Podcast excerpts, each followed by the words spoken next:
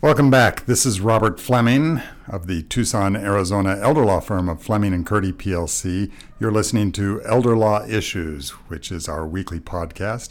By our, in this case, I mean mine and Elizabeth Noble Rawlings Freeman, one of the partners at Fleming and Curti, and, and my partner in this podcast enterprise. Elizabeth, I'd like to talk about education today, and particularly about 529 plans. 529, of course, refers to the section of the Internal Revenue Code that allows states to set up uh, prepaid educational programs. There are a couple of other kinds of educational programs that, uh, that are tax favored, like Coverdell accounts, but most of the money that goes into education plans in our experience is in 529 plans. So I thought we'd talk a little bit about them and some of the rules around them. And Robert, one thing I want to note for our listeners is that we have done a, a podcast, and there are several newsletters on our website already about 529A plans and accounts. Uh, that means the ABLE Act account.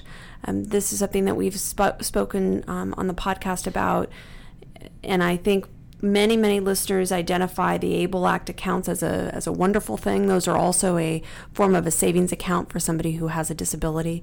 And so when we look at where where the 529 plan and 529a fall under the internal revenue code it isn't in the same section. They're they're actually right beside each other. And my understanding is that the the able act accounts and 529a came from the idea of a 529 plan uh, savings account for education. Is that correct? It is correct. The, the original idea behind the ABLE Act was um, okay, I can set aside money for my child for their education, but, but my child, my other child, has a disability and is never going to go to college.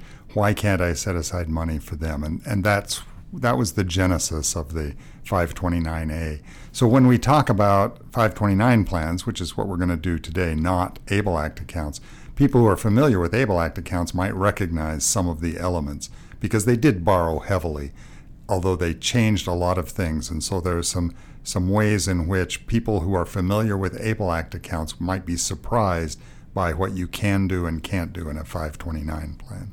So, Robert, I want to talk broadly about 529 plans because we frequently see people come in to do their estate planning and they have either already established a 529 plan for a child or grandchild, or they want to be very specific in their estate plans and leave money for a 529 plan.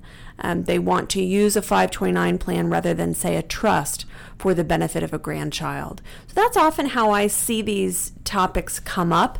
On occasion, I will handle a probate or a trust administration where the 529 plan the custodian will realize that the person who died was actually administering the plan and there is no successor administrator. And then the custodian, whether that's Fidelity or um, Vanguard or any, any of these other 529 accounts will say, well, who is then going to step into the decedent's shoes to manage the money until the beneficiary is of an age or, or may use the resources? So people should know 529 plans. One of the things about them is, is it's often understated how important it is to choose a successor to administer the plan if you are disabled or incapacitated or die before all the money in the fund is, is spent. Um, that's often, I think, one of those things that custodians don't talk about when you set up these accounts, Robert. Right.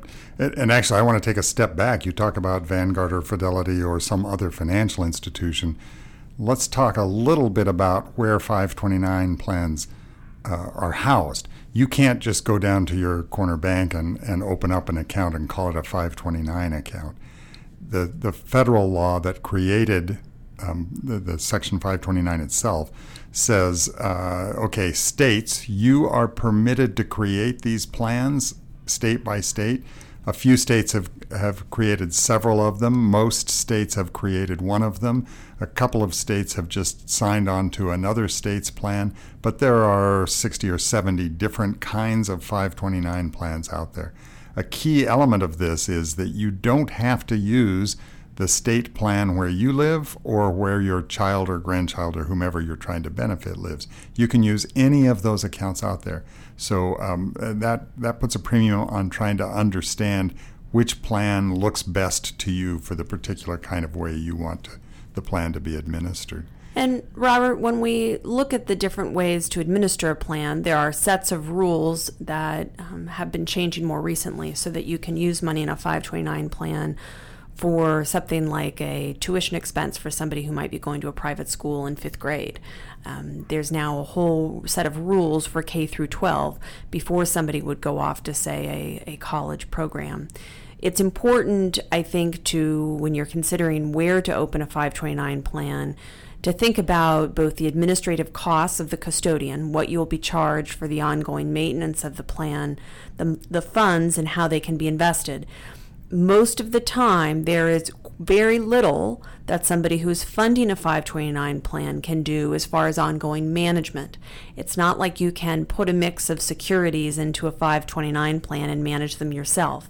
Most of the times, the custodian, the person um, excuse me, the entity that will be holding and managing the money, they will have a different kind of menu of investment options for the 529 plan. But unlike your own funds in your brokerage account, you're really not going to be able to pick and choose the same way. Right. You can't invest in individual stocks, but you might be able to choose a more or less aggressive investment mix depending on how old the, the beneficiary of the plan is. And Robert, can we talk a little bit about the idea of qualified versus non qualified distributions from a 529 plan? Sure. So the money you put in a, in a 529 plan um, is not is not federally deductible on your income tax and it is not income to the beneficiary, but it grows inside the 529 plan without paying any income tax. And if distributions are made for a qualified education expense, then nobody ever pays the tax on the earnings inside the plan. Uh, so, what's a qualified educational expense is kind of the key. And as you alluded to, Elizabeth, until pretty recently, the general answer was it had to be either tuition or books or direct um, education expenses for someone in, uh, in, in a higher education, in a college level setting. Uh, it was recently changed to include some private non secondary, that is to say, primary care, uh, primary education choices.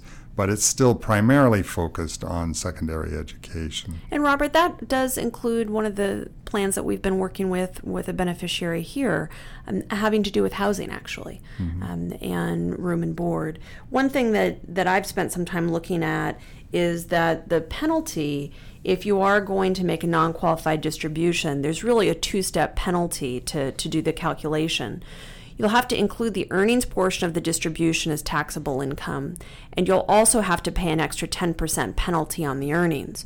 So what this means is is that if you have a plan where let's just say you put in a dollar and the dollar grew to $10, this was incredible tax-free growth. This is great.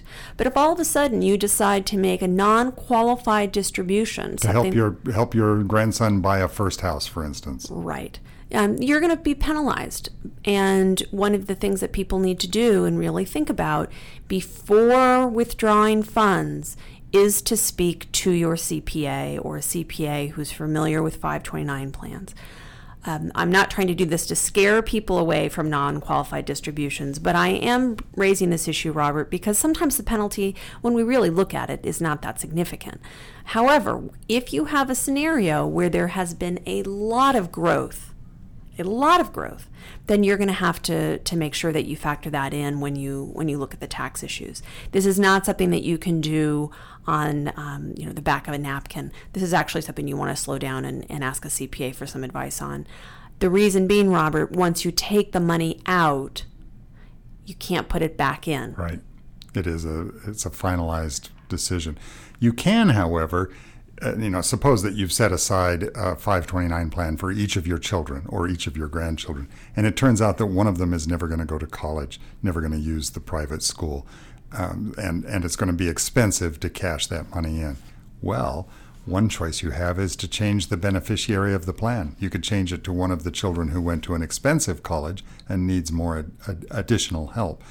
Now, is that fair among your children or your grandchildren? Well, no, it might not be. You might need to make up the contribution uh, for the child who is instead going to go to a, a, trade school and, and start earning money right out of high school.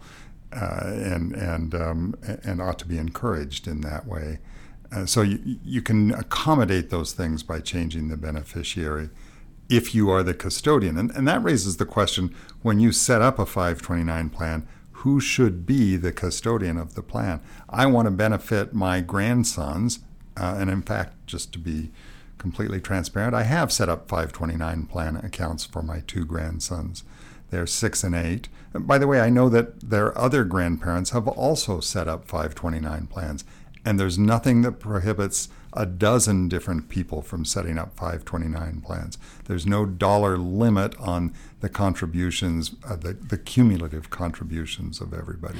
And so, Robert, when you use this, your personal example, we you, we are using the word custodian in this podcast today to talk about the banking institution.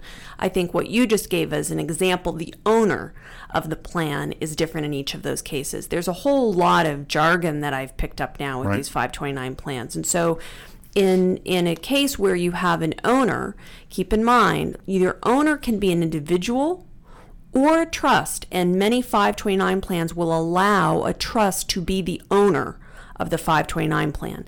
Being the owner of a 529 plan is different than being the beneficiary of a 529 plan. Exactly. And you're right. I, I used custodian loosely because I was thinking of Uniform Transfer to Minors Act accounts, in which custodian is the person who's holding the money for the benefit, not the institution. Uh, and, and in the 529 plan con- context, usually custodian means the institution where the money is. So I've set up these accounts for my, my grandsons. Who should be the owner? Well, it would make sense for our daughter, the mother of our grandsons, and maybe her husband, our son in law, to be the custodian because they're going to be around for certain through the, uh, through the college education of my grandsons. But then, then we get into the FAFSA. Oh, everybody loves the FAFSA. The FAFSA is the form that you have to fill out in order to get uh, government assistance, including loans, not just grants, for your education. And if your parents are the custo- I'm sorry, parents are the owners of a 529 plan, then it gets listed on the FAFSA. Since I'm the owner of, of my grandson's 529 plan, it doesn't show up on the FAFSA. Their benefits will presumably be better by virtue of not having this massive 500, 529 plan, which I started to say 500. That's about what it has in it. So, Robert, one one idea for you and for Rhonda might be that after naming yourselves personally as the owners, the co-owners, you might name your trust as the successor owner, which would allow your successor trustee to help manage this plan for the benefit of your grandson. And we see most of the cases that come into Fleming and Curti where the owner is a trust and we are acting as trustee, managing the funds and making distribution um, decisions with the 529 plan. So I would just tell anybody listening today who's considering a 529 plan or who's arm wrestling with a 529 plan, give us a call, come in, let's talk about it. Um, these are plans that are full of rules. They can be absolutely fantastic devices to save for college or educational expenses, but I think that they're often misunderstood, and we ought, we see financial advisors sell these plans all the time. But they may, may not actually think about the application or the administration of the plan. You know, you say there are a lot of misunderstandings, and I just want to highlight one before we leave this topic, and that is how much you can put into a 529 plan. Most state plans have maximum dollar amounts in the 300 to 500 thousand dollar range, so you know it's a pretty generous number. There is an income tax, I'm sorry, a gift tax uh, consequence if you put more than five times the uh, the annual exclusion amount which is currently $15,000. So 5 times that is 75,000. If you put more than $75,000 in in the year that you start up the plan or for that matter in any given year, then you may have a gift tax consequence, which doesn't necessarily mean paying a gift tax. So if you're thinking I really want to set aside a lot of money for my grandchild because she's going to Harvard to Harvard Medical School, um, you can do it. You can set aside a significant amount of money in a 529 plan, and it's a pretty attractive option. Well, thanks, Robert. I learned a few new things today. And so did I. Uh, I know you're working, you're you're hip deep in a 529 plan administration right now. A so- couple of them, actually. So you've been listening to Elder Law Issues. Now, what is uh, what is elder law about college education? Uh, one word: grandparent. So you've been listening to Elder Law Issues with me, Robert Fleming, and my partner Elizabeth Noble Rawlings Freeman. And we kind of hope that you'll join us again next week when the law firm of Fleming and Curti PLC, a Tucson, Arizona elder law firm, will bring elder law issues back to you for our next podcast. Thanks. Bye.